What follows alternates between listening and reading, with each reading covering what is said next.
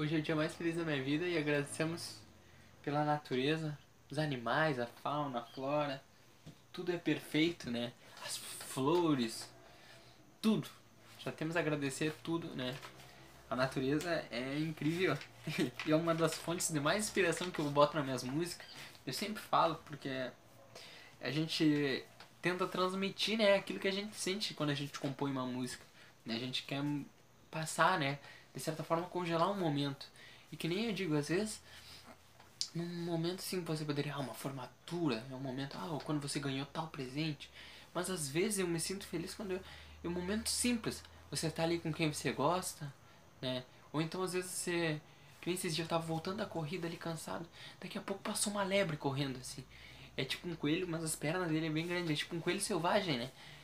Assim, tem momentos, né, inesperados que são únicos. Você é vê a beleza da natureza, nem todo mundo nota os pequenos detalhes, né? 277. O soldado que depois da batalha reencontra o seu general no mundo dos espíritos reconhece ainda como sendo superior, né? A resposta é: o título não é nada. A superioridade real é tudo, né? Eles têm uma superioridade moral. A superioridade moral é que manda.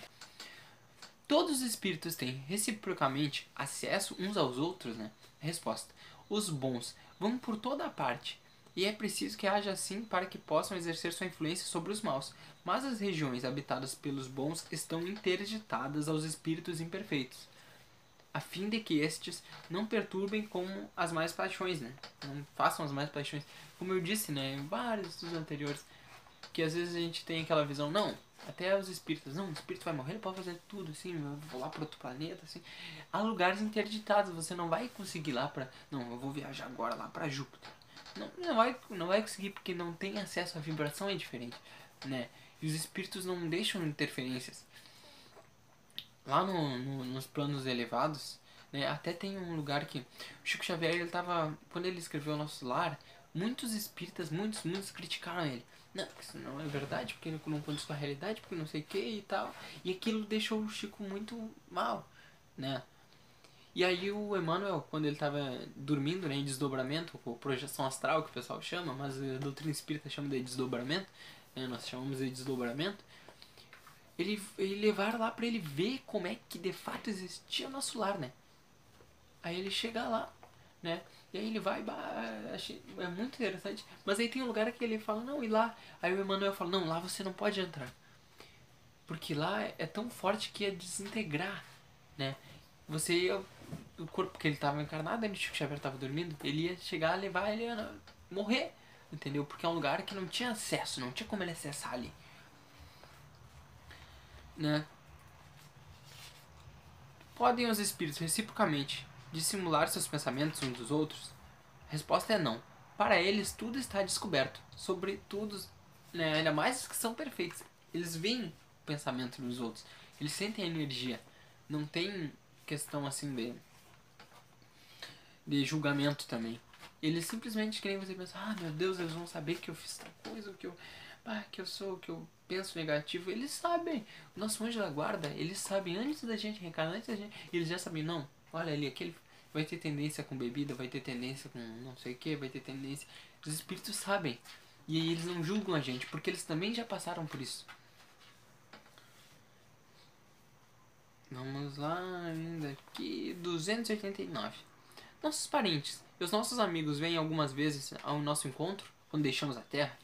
Sim, vêm ao encontro da alma que estimam, felicitam como ao retorno de uma viagem. Se ela escapou aos perigos do caminho e a ajudam, a livram dos laços do corpo, né? Quando estão ali ainda presas né? No, na materialidade.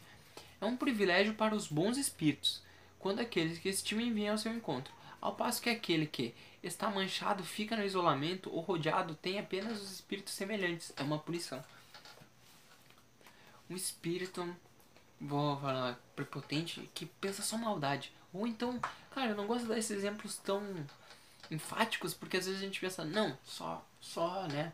A gente vai pro céu porque eu não faço mal, né? Mas a gente, aquele espírito ali que tá acomodado, que não faz nem o mal nem o bem, que tem essas imperfeições que às vezes nem nota mas que tem que fala mal do fulano, que não sei o que, que pensa mal, que não...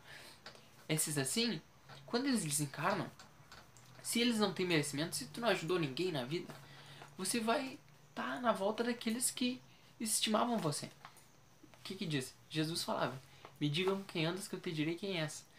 Se você é uma pessoa muito fofoqueira, vai estar tá espíritos na sua volta que que fazem intriga, que gostam disso, não que gostam de dissimular a verdade, de, né, questões assim. Quando você desencarna, você vai estar junto desses espíritos, porque você já estava com eles, mesmo encarnado, eles já estavam ao seu redor, sem você ver, né? Então você vai estar no encontro deles. Assim como uma pessoa que ela está sempre buscando ajudar o próximo, né? Que ela ela está tentando, ela não é perfeita, mas ela está tentando. Quando ela desencarna, ela vai estar junto com aqueles espíritos bons, aqueles que também estão tentando mudar, que também estão tentando fazer o bem, né? Os parentes e os amigos reúnem sempre depois da morte?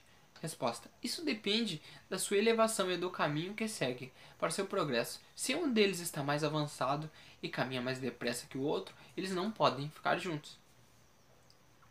Poderão ver-se algumas vezes, mas não estão reunidos para sempre, senão quando puder marchar lado a lado ou quando estiverem né, em igualdade de perfeição. Isso me lembra o livro Há Dois Mil Anos.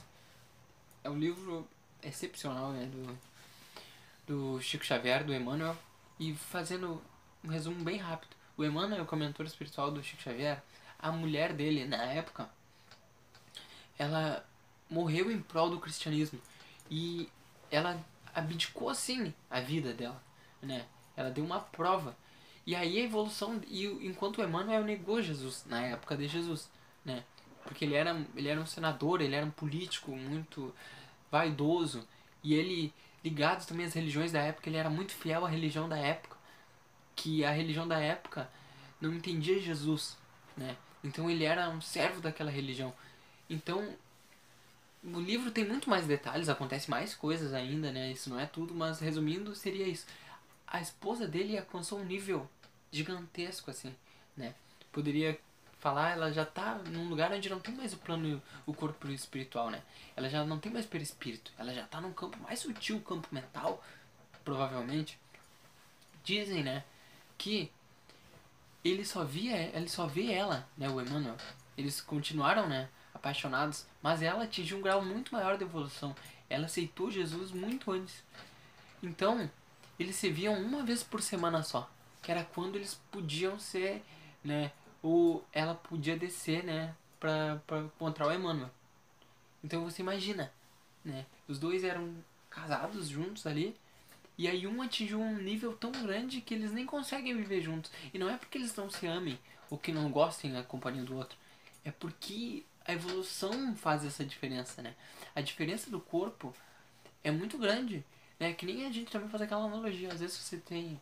Você é casado ou você perde um pai ou uma mãe. Não é porque a pessoa está desencarnada que o amor termina, o que você deixou de amar. Né? Ou que a pessoa não. Mesmo ela desencarnada, ela vai seguir te amando. Só que tem uma diferença, né? Física. Então é isso, né? Vamos correr pra gente evoluir, né? Vamos evoluir o quanto antes, não vamos ficar para trás. É difícil, né? O mundo, ainda mais hoje em dia, ele vai mudando e a gente tem que se adaptando. Às vezes, mesmo que a gente não goste dessas coisas, fala não, mas isso aí é frescura. Não, mas tem um fundamento, a gente tem que se adaptando e tem que entendendo porque as coisas vão evoluindo. Tem gente que acredita que o mundo não tá evoluindo, mas é só a gente parar. Há um pouquinho mais de 100 anos atrás existia escravidão, né? Há 100 anos a mulher não tinha direito ao voto, não tinha direitos Aí você pensa, o mundo. Parece às vezes, ah, a criminalidade está maior, mas imagina, antigamente era o Estado que era criminoso. Né? A igreja católica mandava matar as pessoas simplesmente, né?